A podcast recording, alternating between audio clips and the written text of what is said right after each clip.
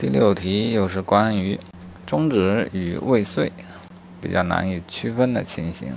甲遇沙乙，啊，掐了三十分钟，掐到深度昏迷，然后还捅了三刀，刀都折断了。总之折腾了半天，最后长叹：“你命太大，整不死你，我服。”遂将以送医救活了。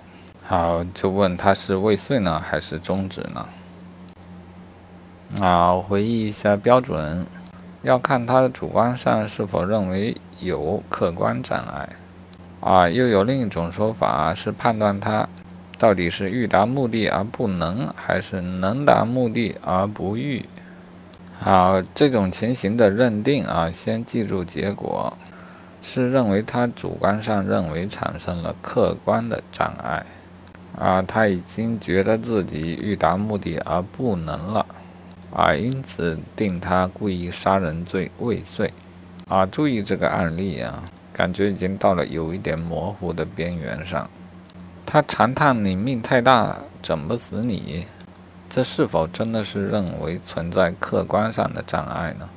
啊，若把它说成迷信的人的情感障碍，我觉得也未尝不可。